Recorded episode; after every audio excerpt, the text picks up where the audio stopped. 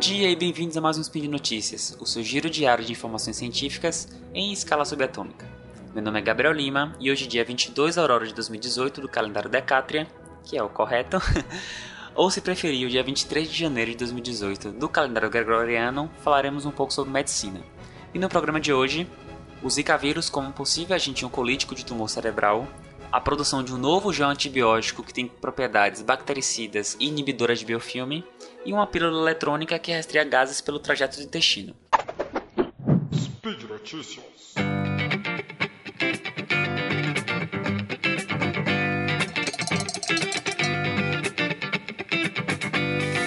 Vamos começar falando então desse estudo que saiu no finalzinho de dezembro de 2017, muito interessante e que traz a possibilidade do uso de engenharia genética para a modificação do Zika vírus e a utilização futura do mesmo como um grande aliado no tratamento de tumores cerebrais mais especificamente o glioblastoma.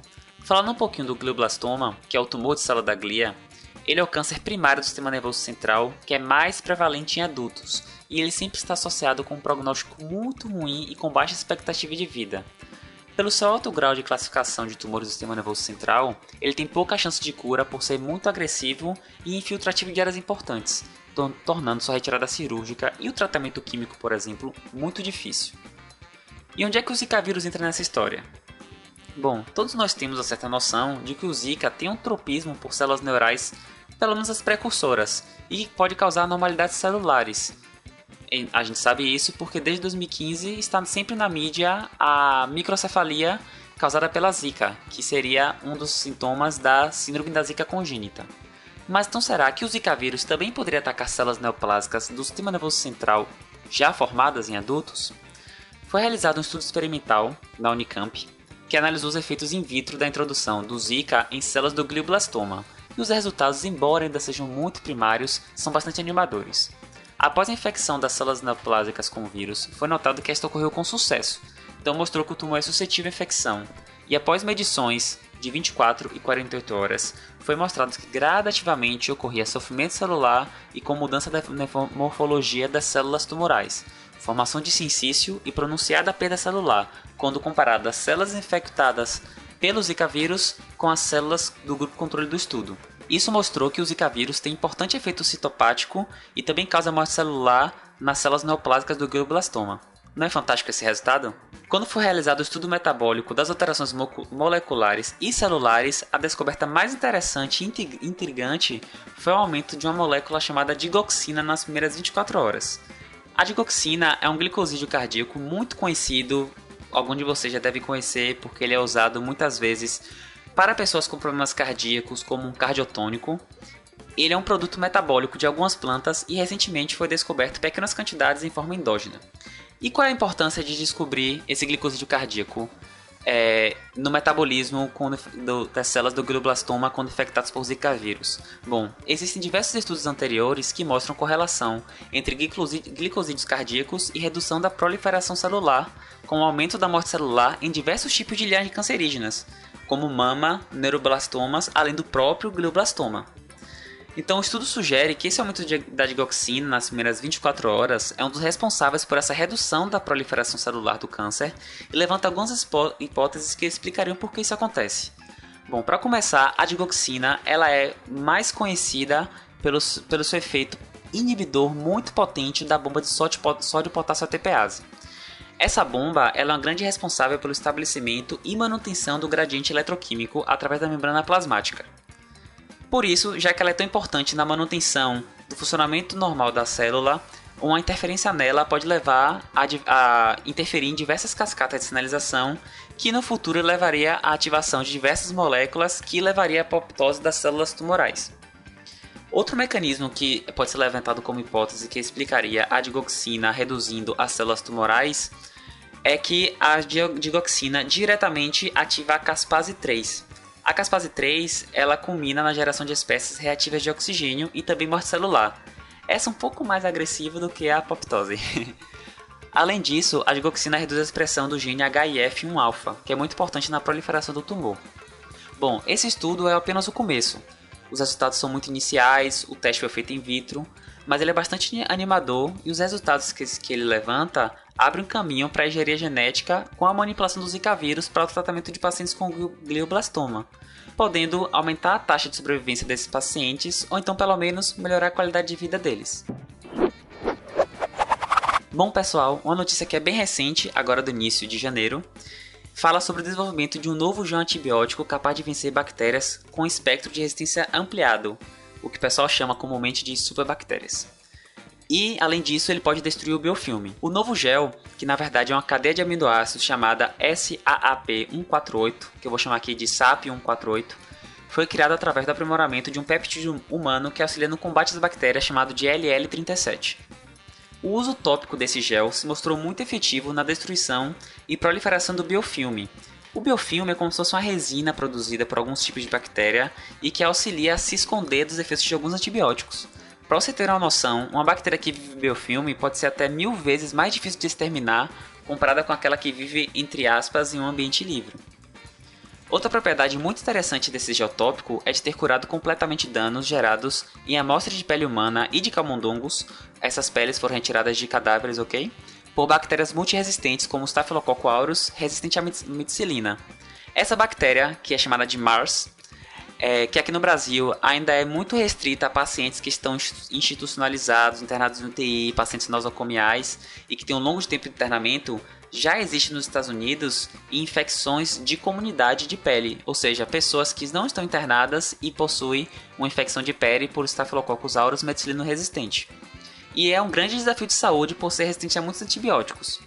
Com o uso desenfreado e incorreto de antibióticos que ocorre aqui no Brasil, infelizmente essa mudança de perfil do, da Staphylococcus de comunidade não deve demorar muito a acontecer. Bom, já existem diversos antibióticos com apresentações dermatológicas muito potentes, como a polimixina, por exemplo, e capazes de cobrir um, um espectro bem amplo de bactérias, como o gel SAP 148. Mas por que ele então está sendo tão comentado na comunidade científica? Além das suas propriedades para uso terapêutico que já foram comprovadas, esse gel teve a propriedade de não induzir resistência bacteriana quando utilizado, pelo menos, pelo menos suas primeiras semanas de uso, que é normalmente o quanto demora um tratamento de uma infecção bacteriana. A eterna corrida entre a produção de novos antibióticos e o aumento da resistência de diversos tipos de bactéria vem sido perdido pela raça humana, infelizmente, ou felizmente para o Tarek, eu não sei, vem sido perdida pela raça humana gradativamente.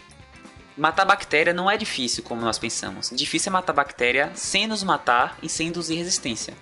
Bactérias que eram tratadas de forma relativamente simples, como a H. pylori ou a Klebsiella pneumoniae há tempos atrás, estão produzindo cepas resistentes. Quem nunca ouviu falar da KPC? A KPC é a Klebsiella pneumoniae resistente à cavapimenase, que é resistente a um antibiótico muito forte que é utilizado normalmente para o seu tratamento. E essas cepas resistentes, cada, que são cada vez mais e mais, elas são geradas por diversos fatores, como excesso de prescrição de antibiótico, uso do tipo de antibiótico incorreto, em doses incorretas e por um tempo incorreto. Por isso que teve uma mudança recentemente, não tão recentemente assim, mas no século 21, da, da prescrição de antibiótico, que agora é feita com o CPF do paciente e com maior restrição do, da venda, não podendo ser vendida, vendida à beira do balcão como era antigamente. Então esse gel, embora seja limitado para infecção de, de pele, ele traz um boost no arsenal de antibióticos e seus, e seus estudos em vivo vão iniciar esse ano, ou seja, já está em uma fase bem avançada de confecção. E por último, temos o desenvolvimento de uma pílula eletrônica que rastreia gases pelo intestino e que foi publicada no começo desse ano na Nature Electronics. A pílula eletrônica, que é revestida por uma cápsula de plástico, mimetiza muito uma pílula e pode fazer impressões precisas da composição dos gases intestinais, podendo auxiliar na caracterização de problemas intestinais e dietas, além de aprimorar diagnósticos e monitorizar alterações dietéticas ou mudanças no uso de medicamento. A pílula tem em torno de 2,5 cm de comprimento e pode, entre aspas, cheirar três gases, que são eles o dióxido de carbono, CO2, o gás hidrogênio e o gás oxigênio. Essas moléculas são normalmente produtos primários de metabolismo na microbiota local ou até de comida ainda não processada. A cápsula que possui uma bateria envia continuamente para o smartphone as mudanças nas concentrações de gases no intestino da pessoa, até ela ser, até ela ser expelida no corpo humano pelo trajeto natural dela. Já se sabe que existem diferentes diferenças, por exemplo, na concentração de oxigênio em diferentes regiões do trato gastrointestinal. Por exemplo, o estômago, a concentração de oxigênio no estômago é diferente da concentração de oxigênio no intestino delgado, que é aquele que vem logo depois do estômago.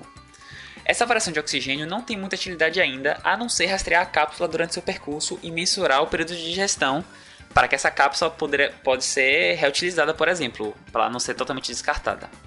Outra mudança no perfil dos gases que foi descoberta com essa pesquisa foi que dietas ricas em fibras aumentam o tempo da cápsula no intestino delgado, indicando que tem uma digestão mais lentificada, mas também levam, levam ao leve aumento da concentração de hidrogênio no intestino grosso.